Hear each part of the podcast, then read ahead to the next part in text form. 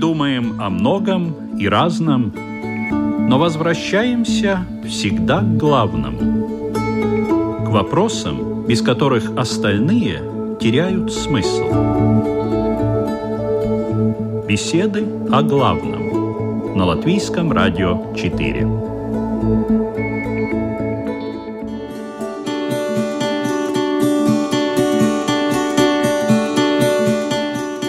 Здравствуйте, уважаемые радиослушатели! В эфире программа «Беседы о главном» и я, ее ведущая Людмила Вавинска. Как приятно снова находиться в студии радио и смотреть в глаза участнику программы. Пока это только один человек, но надеюсь, в скором времени мы опять сможем приглашать трех или четырех участников, продолжая традицию всестороннего обсуждения вопросов. Всестороннего – это значит с позиции разных религиозных воззрений – а вы же знаете, что они часто отличаются друг от друга. Итак, сегодня у нас в студии Равин Ильёху Крумер. Добрый день. Добрый день. А тема? Тема очень радостная. Радость и удовольствие. Какие они должны быть? И мы начинаем.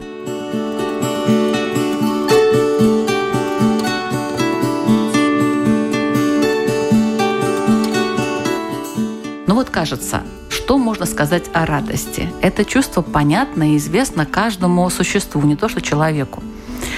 Однако умеем ли мы радоваться по-настоящему, чему и почему радуемся, и насколько эта радость действительно приносит пользу нам и окружающим? Вот такой вопрос. Начнем мы, наверное, с первого, с определения. Есть ли место для радости в религии? Конечно, есть. Радость – это очень важное состояние человека, и без радости многие вещи становятся просто невозможными. Ну, например, как нам рассказывают наши мудрецы, что только когда человек находится в состоянии радости, он может удостоиться пророчества, может удостоиться присутствия Всевышнего в своей жизни по-настоящему. А вот чего можно радоваться всегда? Вот что дает радость верующему человеку? Очень разные вещи. Но в конце концов то, что он э, жив, то, что у него есть возможность соблюдать заповеди, у него есть возможность учиться, у него есть возможность быть со своими близкими, видеть, слышать. Все это является источником радости. Ну а для верующего человека? Там, для наверное, верующего человека источником радости является все. Может, радость того, что Бог все-таки за ним как-то смотрит? В том числе. А может быть вообще радость и удовольствие целью в жизни? Вы, наверное, имеете в виду, должны ли быть радость и удовольствие целью в жизни. То есть то, что может быть, это однозначно человек может себе поставить любую цель. Должны ли они быть самостоятельной целью? Сами по себе, наверное, нет. Радость и удовольствие, они сопутствуют нам – то есть это состояние, в которых человек может и должен, по крайней мере, периодически пребывать, может быть не всегда, но сказать, что это некая такая самостоятельная цель, наверное, было бы неправильным. А какие цели могут приносить радость? В определенном смысле радость приносит не цель, а движение к этой цели.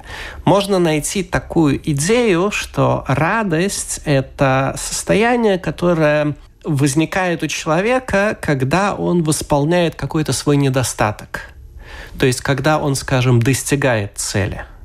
То, что человек движется к какой-то цели, это указывает на то, что ему чего-то не хватает – в условии совершенства там нет движения. Любое движение – это свидетельство недостатка. И когда человек то ли, скажем, достигает своей цели, то ли совершает какое-то существенное продвижение в ее направлении, то ощущение, которое соответствует этому процессу, собственно говоря, есть радость. Поэтому можно сказать, что радость возникает при движении к любой цели. Просто это, собственно говоря, есть ее определение. Не значит ли это, что когда мы достигаем цель, радость пропадает? Часто именно это и происходит по той причине, что людям, в принципе, не свойственно ценить то, чем они уже обладают. Точно так же, как человек, опять же таки, как правило, не радуется тому, что он видит, слышит, что у него есть две руки, две ноги, он здоров и так далее и тому подобное. Но, в принципе, радость – это ощущение своей неущербности. Если человек может добиться этого ощущения от того, что у него есть, то, разумеется, он э, испытывает радость. Бывает так, у человека очень много желаний. И то он хочет, и то он хочет, и это он хочет. Это приносит радость. Или это наоборот, человека в какую-то депрессию вводит в конце концов? Желания сами по себе, как правило, радости не приносят. Ну, наоборот, человек, опять же, как правило, чувствует желание в ситуации, когда что-то препятствует удовлетворению этого желания. Значит, желание само по себе не является источником радости.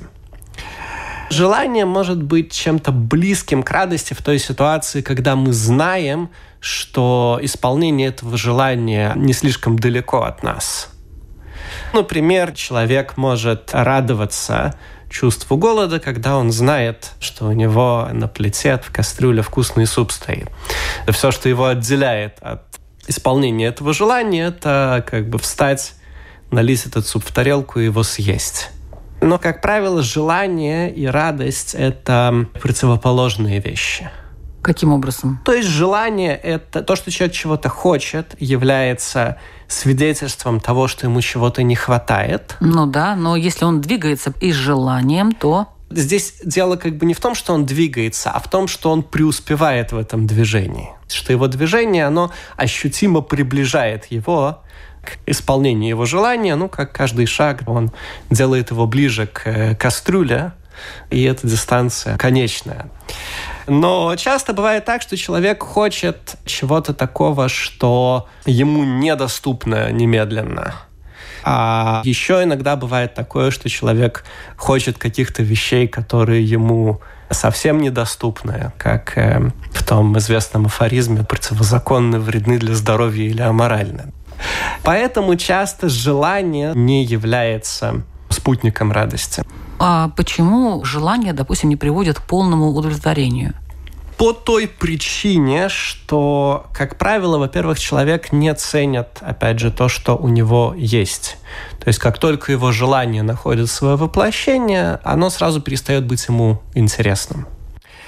Кроме этого, очень часто желания человека, они обращены на вещи материальные, то есть по своему определению ущербные. Эти вещи, скажем, возбуждают желание человека только по той причине, что ему их не хватает. Сами по себе эти вещи, они не несут никакой радости. Как, например, деньги. Деньги радуют человека, пока их э, нет. Когда они у него появляются – то очень быстро оказывается, что той суммы тех 6400, которые ему вроде как для полного счастья не хватало, оказывается, что в принципе нужно в 2, в 3, в 10, в 100 раз больше. Почему так происходит? Можно по-разному посмотреть на эти вещи. Проще всего было бы сказать, что любая материальная вещь по своей сути ущербна, неполноценна.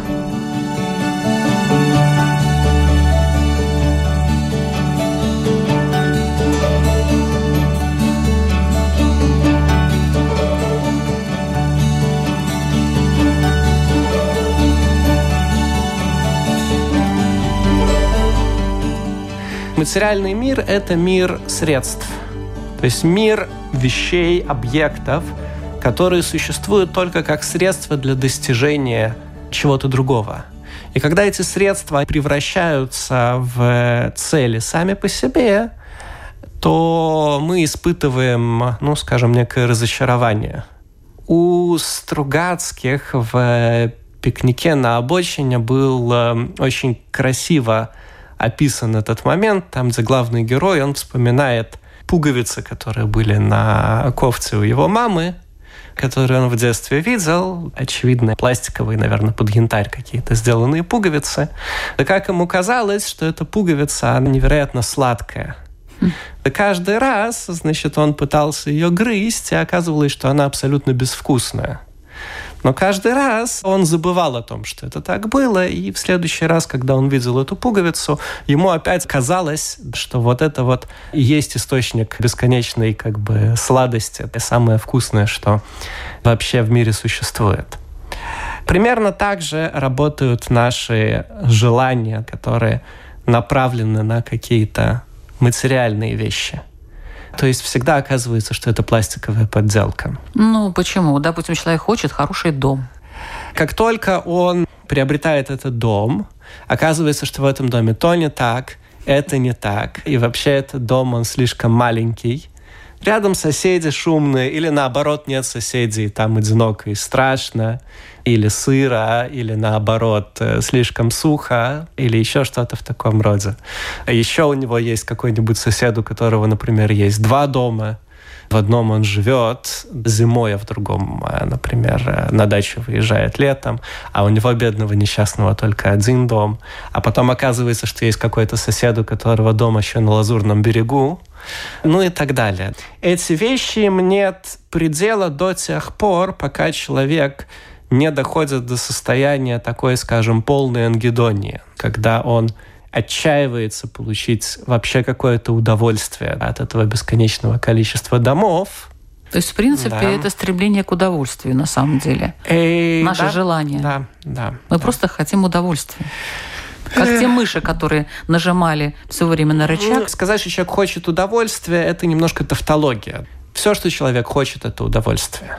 И если цели, к которым он движется, это какие-то вещи, которые не являются ценными сами в себе, но они становятся ценными по какой-то другой причине, то это так заканчивается.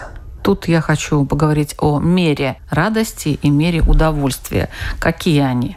Вы имеете в виду, чем измеряется радость и удовольствие? Ну, как бы эту меру не превзойти, так сказать, не получить слишком много. Знаете, ведь от радости можно умереть, от удовольствия тоже можно умереть. Умереть от радости? Да когда человек, допустим, долго ждал кого-то. Ну, это такое более эмоциональное. Я не говорю про какие-то материальные моменты. Это, кстати, скорее всего, не про материальное. Наверное, можно сказать что-то в таком роде нам придется построить какую-то такую немножко сложную, может быть, схему. Принято смотреть на живого человека как на некое соединение тела и души. То есть есть тело и душа, и есть то, что их соединяет. И, соответственно, точно так же, как у тела, есть какие-то, скажем, нормальные условия физические, в которых это тело функционирует, точно так же у души и у их связи есть какие-то условия функционирования. И когда мы выводим этот объект вне условий, в которых его предназначено эксплуатировать, то может получиться так, что эта связь разрушается.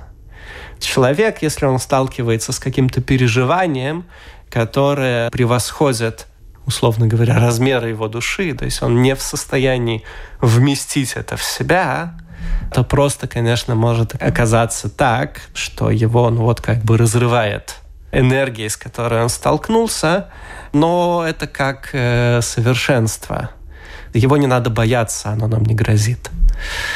Ну, у некоторых это происходит. Есть гораздо более опасные вещи, скажем так. Например? Чем радость.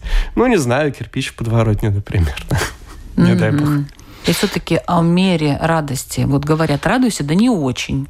Даже есть такие народы, которые говорят, мы радуемся, грустя. То есть человек, с одной стороны, вроде бы он согласен и хочет радоваться, с другой стороны, он как бы себя придерживает вот почему-то. Вот эта мера, она должна быть какой-то? Или уж как понесло, так и понесло? У нас есть такое как бы важное положение, что несмотря на то, что радость – это очень важная вещь в иудаизме, и много говорится о том, что человек обязан в определенном смысле находиться в состоянии радости. Тем не менее, в настоящий момент, последние две тысячи лет, наш закон запрещает нам радоваться чрезмерно по той причине, что мы находимся в э, состоянии траура по нашему разрушенному храму, который был разрушен в 70-м году нашей эры. И, как говорит Шулханорух, что запрещено человеку наполнить свой рот смехом в этом мире, то есть запрещено чрезмерно радоваться, по той причине, что мы должны помнить, что в определенном смысле, как бы хорошо нам ни было, все равно наша жизнь ущербна, наш народ находится в изгнании, наш храм разрушен, и любая радость, к сожалению, с которой мы сталкиваемся, она неполноценна и временна. И есть, допустим, обычай напоминать об этом в моменты как раз такой самой большой радости. Ну, например, есть такой обычай во время свадьбы разбивать бокал, и это делается в память о разрушенном Иерусалимском храме, чтобы напомнить людям о том, что как бы радостно нам ни было в этот день, мы должны помнить. То есть есть такая мера в иудаизме, которая ограничивает эту радость? В настоящее время, да. Есть, опять же таки, это не распространяется на праздники, допустим. То есть в празднике человек должен радоваться без ограничений, сколько он может. И в частности есть такой праздник Пурим, который особенно связан с радостью. И говорит Талмуд, что в этот день человек должен выпить до такого состояния, чтобы не отличать благословение праведников от проклятия злодеев, грубо говоря, не различать между добром и злом. То есть быть в таком состоянии абсолютной радости, где нет никаких преград для нее. А без алкоголя нельзя достичь этой радости? Опять же таки, написано в псалмах Давида, что вино предназначено для того, чтобы человека веселить. Для этого его Всевышний создал в этом мире, и оно помогает то есть человеку нужно выпить столько, чтобы достичь вот этого состояния безграничной радости. Если это 50 грамм, то, разумеется, хватает 50 грамм. Вам это удавалось достичь бесконечной радости именно в праздник? Это личный вопрос. Хорошо.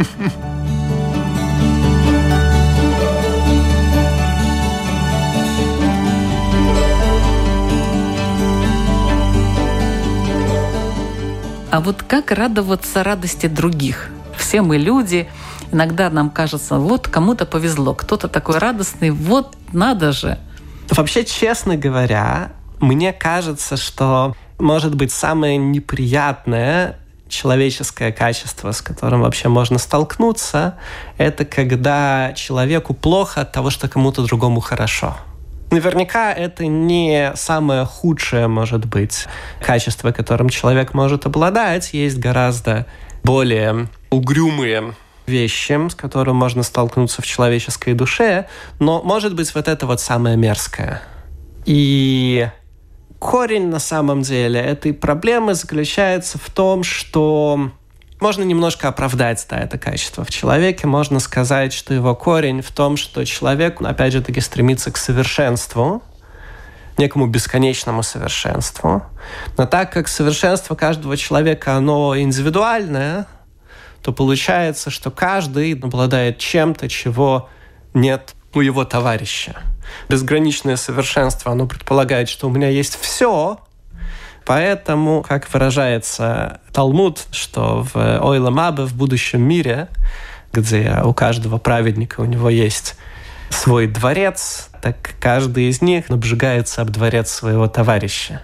По той причине, что каждый стремится к бесконечному совершенству, и в том числе и не к своему.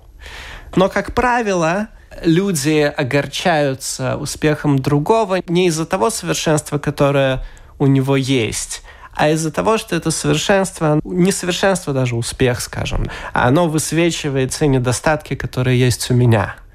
И, соответственно, пускай моему товарищу будет плохо, лишь бы он не напоминал мне о том, что я, в общем, сам ущербный. Это, конечно, очень неприятно. Ну, как от этого избавиться чувство?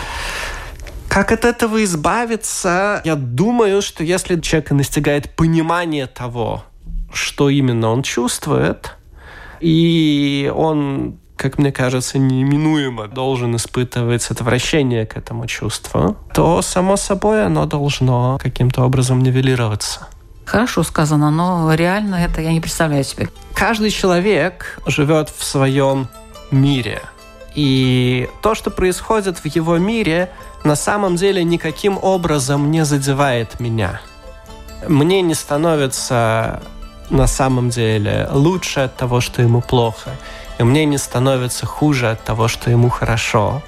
И если я не в состоянии спокойно принимать то добро, которое с ним происходит, и не в состоянии за него радоваться, может быть, вообще лучше мне следовать, опять же, такие рекомендации Талмуда и не особенно смотреть за пределами тех двух метров, которые сейчас Министерство здравоохранения чертило для каждого человека, и э, не особенно заглядывать за эту границу вообще.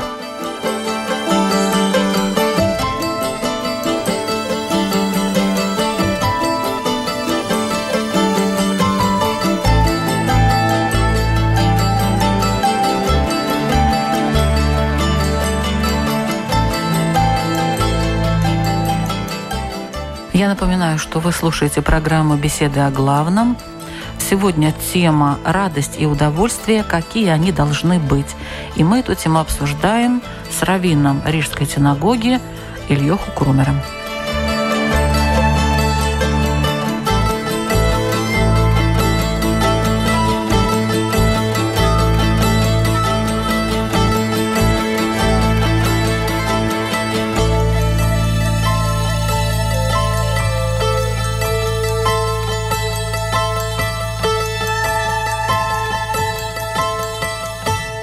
Второй части у нас, как всегда, более практические такие вещи и советы. Допустим, радость и богатство. Вот сколько нужно для полного счастья, мы уже эту тему в первой части программы обсудили.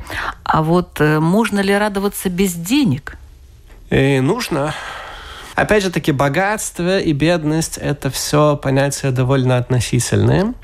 Есть какие-то более четкие границы, Например, в еврейском законе задается такой вопрос, какой человек имеет право принимать пожертвования, например, милостыню что является определением бедняка, и приходит к такому определению, что это человек, у которого его накопленный капитал не позволяет ему прожить год, не работая. Это вот. в иудаизме. В иудаизме, да. Сильно большой у нас получается круг бедняков, но тем не менее, скажем, в более современных интерпретациях принято говорить о том, что это человек, у которого, скажем, баланс не сходится, которому на какие-то как бы основные вещи постоянно не хватает денег. Тем не менее, опять же таки, у человека кроме денег еще много что есть. Например, здоровье. И даже если здоровья нет, все равно, не дай бог, всегда может быть еще хуже. А иногда бывает так, что надо радоваться даже болезни. Допустим, человек радуется тому, что у него есть, денег у него нет. Он весь в кредитах. Зато у него есть дом, у него есть шикарная машина, живет он кое-как, но зато он показывает другим. То есть вот такая вот иллюзия радости. Это что? Почему иллюзия? Вы имеете в виду иллюзия состоятельности? Ну, вот, а не он рад... Радость там может он быть радуется, настоящая. Он радуется. Почему же иллюзия радости? Да, один из способов на самом деле сводить свой баланс то есть, когда ты кому-то должен 10-20 тысяч, это сильно печально. Когда ты кому-то должен несколько сотен миллионов, то тогда люди с тобой начинают обращаться гораздо уважительней, потому что понимают, что если тебя обидеть, ты же можешь и не отдать.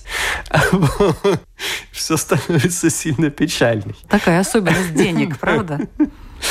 Но кроме этого, опять же таки, да, радость – это не вопрос того, сколько денег у тебя есть. В значительно большей степени это вопрос того, как ты считаешь, сколько тебе положено. Если человек начинает сильно интересоваться вопросом, а сколько ему, собственно говоря, положено, как правило, он приходит к выводу, что больше, чем то, что у него есть сколько бы у него ни было. Да. Ну, разве это повод для радости, что мне не, вот, не хватает? И тогда, и тогда, и тогда будет грустно. И вот тогда, да, никакой радости, конечно, не будет. А что лучше все-таки? Думать о том, что тебе не доплатили, или думать о том, что ты получаешь, и это очень даже хорошо, потому что ты можешь жить? Конечно, нужно думать о том, что то, что ты получаешь, это есть то, что тебе положено. Кто сказал, что тебе положено больше? И вот тут мы переходим к теме радость и работа.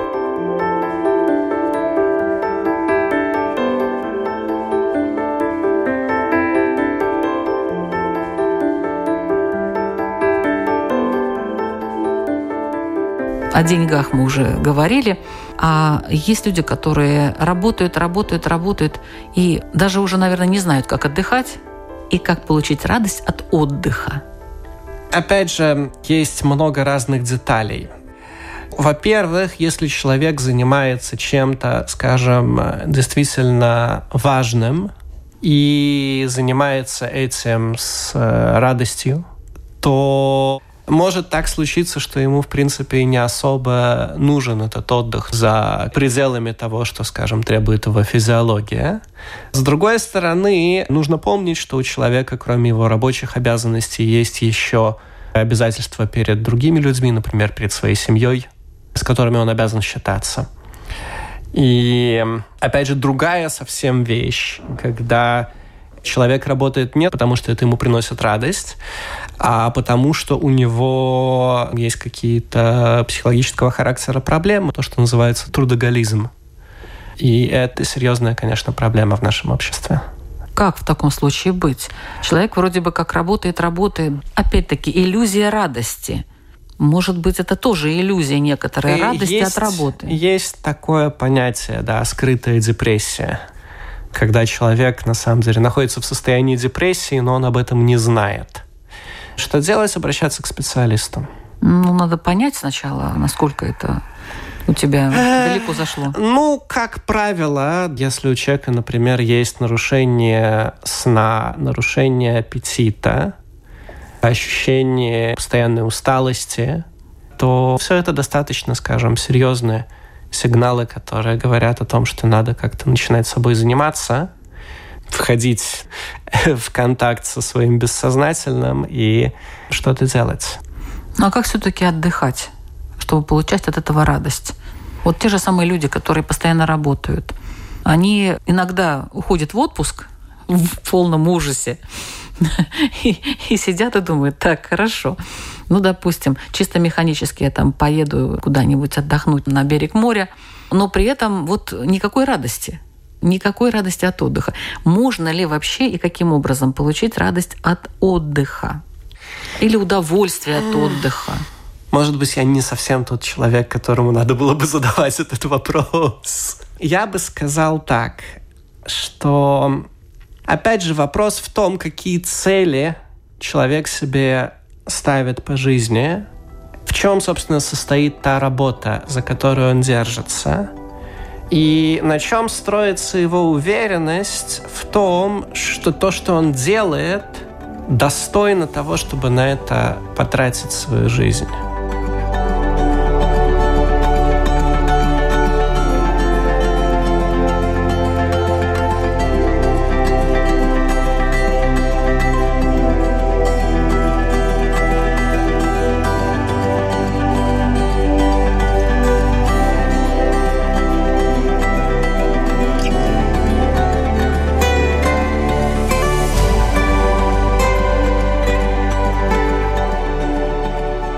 Последние пару месяцев мы столкнулись с таким уникальным явлением, когда у нас у всех была возможность увидеть, если так выразиться, что жизнь как кино, которое в некотором n количестве d измерений происходит и обладает таким ощущением абсолютной реальности, оно вдруг взяло и моргнуло и, соответственно, у нас была возможность ощутить, что на самом деле те цели и те процессы, в которых мы участвуем, они не до такой степени железнобетонно реальны, как нам это казалось. В две минуты все это может исчезнуть и не оставить вообще никакого следа. В какой-то момент стало возможно увидеть наш мир как такой э, мир, э, скажем, египетских пирамид, когда стоят посреди пустыни такие невероятные каменные исполины, в которые было вложено бесконечно много труда и денег, и человеческих жизней, и боли, да, и чего только не было вложено. И сейчас мы не можем даже понять, где начало понимания того, зачем это все было нужно. И, соответственно, можно себе представить, как все, во что мы вкладываемся, оно тоже исчезает, и задать себе вопрос, зачем тогда я вообще этим занимался? Как, собственно говоря, спрашивает царь Соломон в Кахелес в книге Экклезиаста, что остается у человека от всех его трудов, которые он трудится под солнцем. И тогда, когда человек задал себе этот вопрос, и он начинает искать что-то, что находится по другую сторону вот этого мира, который под солнцем, тогда он может найти настоящие цели и настоящую радость. Ну вот говорят, время – деньги. А иногда говорят, время – это жизнь. Вот опять-таки, как отличить одно от другого? Это на самом деле замечательная вещь. Это открытие для меня в свое время сделал один замечательный человек, Рапшимшин Элефант, у которого я гостил в Цюрихе. Мы с ним говорили о каких-то общих вещах. Я ему рассказывал о всяких местах, где я побывал, где он не был. И, значит, я ему сказал, что вот, будет у вас свободное время, может быть, имеет смысл съездить. Это такой очень интересный культурный опыт. На что он мне сказал такую удивительную вещь. Он сказал, значит, смотри, съездить туда, это стоит времени и денег. А дальше он сделал такую очень небанальную вещь, которая очень сильно перевернула мои представления о жизни. Он сказал, а деньги – это время, и, соответственно, получается, что это стоит вдвое больше времени. То есть время, которое время, и деньги, которые тоже время. На самом деле на это уравнение на него нужно смотреть в другую сторону.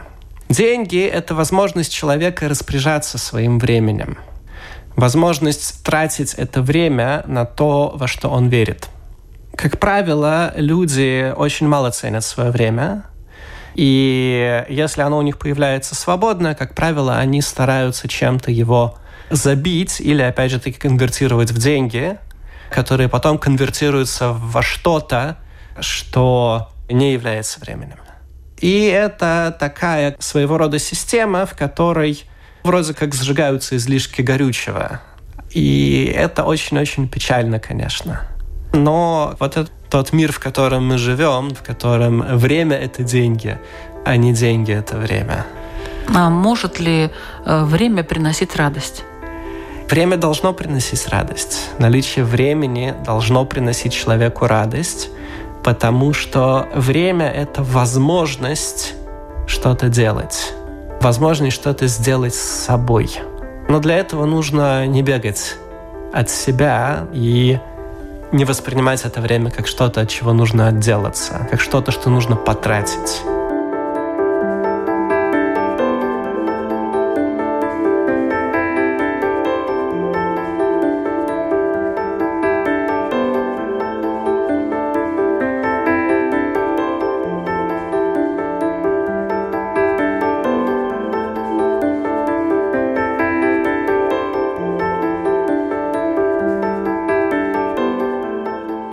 Если человек рад своей доле, какая бы она ни была, то не означает ли это, что он останавливается в своем развитии? Ну, как бы вот мне этого и достаточно, вот и хорошо, нету там у меня столько-то, и слава богу, и так далее. То есть э, нету этого развития. Что-то в таком роде бывает. Бывает в той ситуации, когда развитие само по себе не является частью человека. То есть человек не смотрит на свой рост как на какую-то часть себя, а смотрит на него как на некий инструмент. То есть он должен докуда-то дорасти и получить, допустим, диплом, занять какое-то кресло в каком-нибудь офисе, и тогда его жизнь, она состоялась.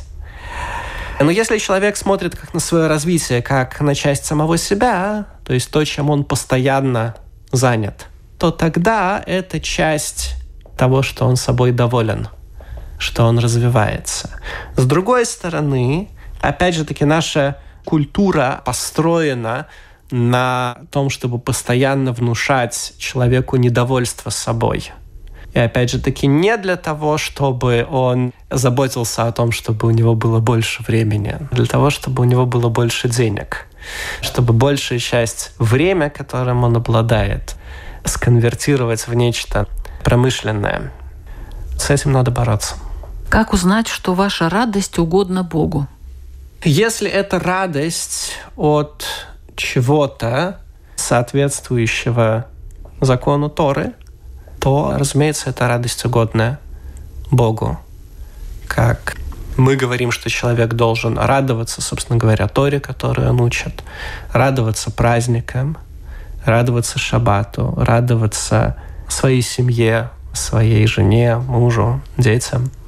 Радоваться тому, что он хороший специалист, что он хорошо делает свое дело, делает его честно – один из первых вопросов, которые человеку задают на высшем суде после его 120, да, это насколько честно он вел свои дела.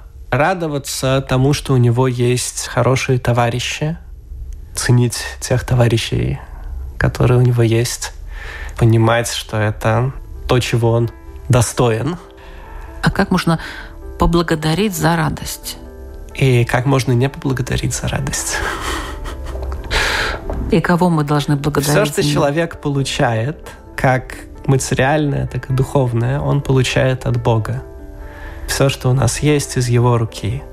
И говорится в Талмуде, например, что откуда мы знаем, что человек должен благословлять, то есть благодарить Всевышнего за ту еду, которую он ест перед едой и после еды.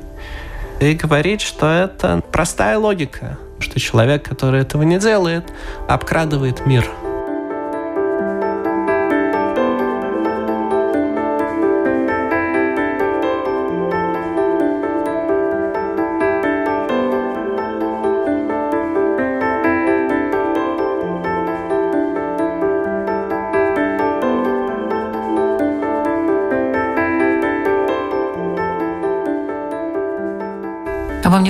что радости сейчас как-то измельчали у людей?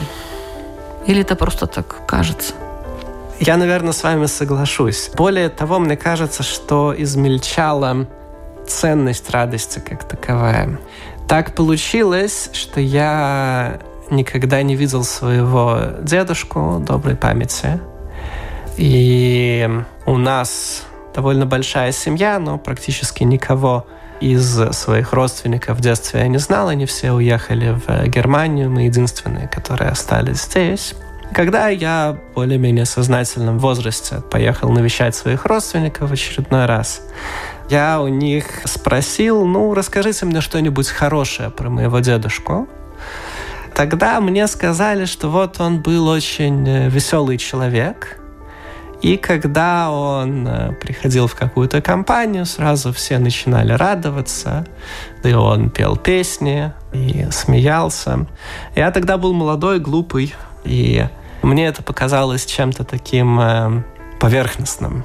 Казалось бы, можно было сказать, какие-то добрые дела делал, кому-то помог или что-то еще в таком роде. Ну, что это, что человек радовался. А потом я понял, что эти люди, которые пережили войну, пережили то, что у многих из них больше, иногда все, да, их родственники погибли, кого убили в лагере, кого убили на войне, кто вообще пропал, и неизвестно, в какой могиле он лежит. Эти люди научились ценить радость.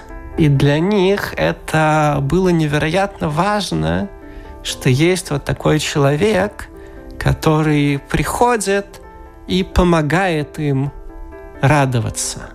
И для них, может быть, это было самое-самое замечательное, что о человеке можно сказать, что он приносит нам радость.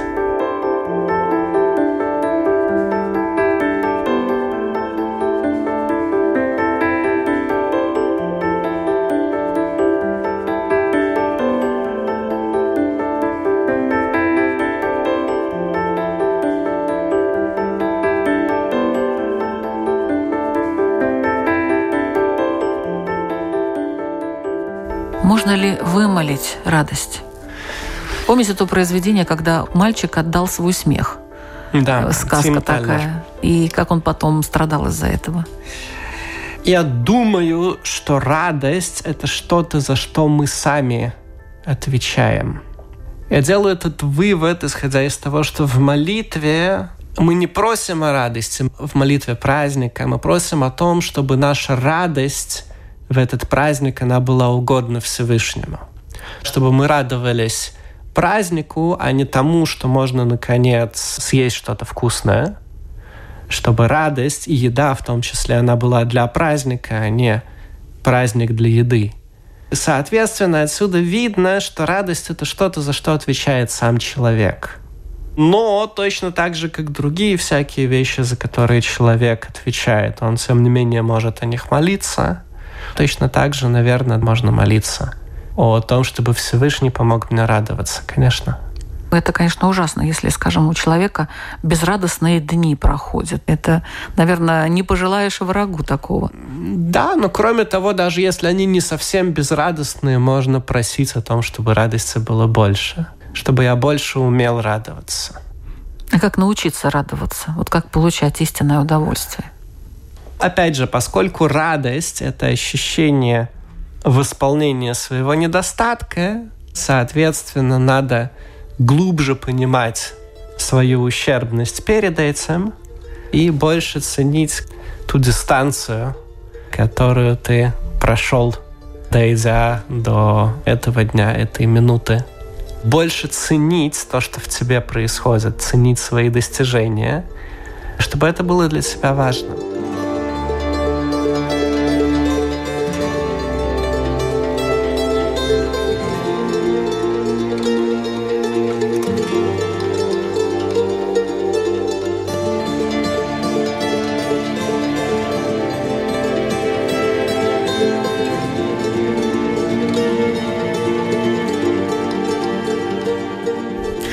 Заключение ваш вопрос для радиослушателей. Я напоминаю, что тема у нас «Радость и удовольствие. Какие они должны быть?» И вопрос для вас задает Равин Рижской синагоги Ильёху Крумер. Приводится в Талмуде, в трактате Макот, такая история, что Раби Акива вместе со своими товарищами, они гуляли рядом с Иерушалаемом, и через несколько лет, видимо, после разрушения храма. И вдруг увидели, что по руинам этого здания бегает лиса. И товарищи Раби Акива заплакали, а он засмеялся. Его товарищи спросили, почему ты смеешься? Что он у них спросил, а вы почему плачете? Они сказали, ну как, был наш святой храм, там была святая святых, место, куда даже Коэн Гадоль, даже верховный священник, мог зайти только один раз в году в Йом-Кипур. И написано, чужак туда не зайдет, а теперь вот там спокойно лисы бегают. На что Раби Акива сказал, что есть два пророчества. Есть пророчество о том, что храм будет разрушен, и по его руинам будут бегать лисы. И второе пророчество о том, что он будет отстроен. Сказал Раби Акива, я сейчас вижу, что исполнилось первое пророчество. Если исполнилось первое, то исполнится и второе тоже. Как научиться увидеть в состоянии, когда человек находит свою ущербность, находит разрушение, которое происходит в его душе, как в этот момент увидеть на самом деле, что это первый шаг к его совершенству и, соответственно, обрадоваться. Спасибо большое. Я в заключение могу только привести перефразированные слова Жванецкого о том, что президентов надо выбирать веселых, из веселых умных, из умных честных. Женщин тоже надо выбирать веселых, из веселых красивых, из красивых верных и так далее. То есть первый показатель хорошего человека – это умение радоваться. Вы слушали программу «Беседа о главном». Ведущая Людмила Вавинска. До следующей встречи.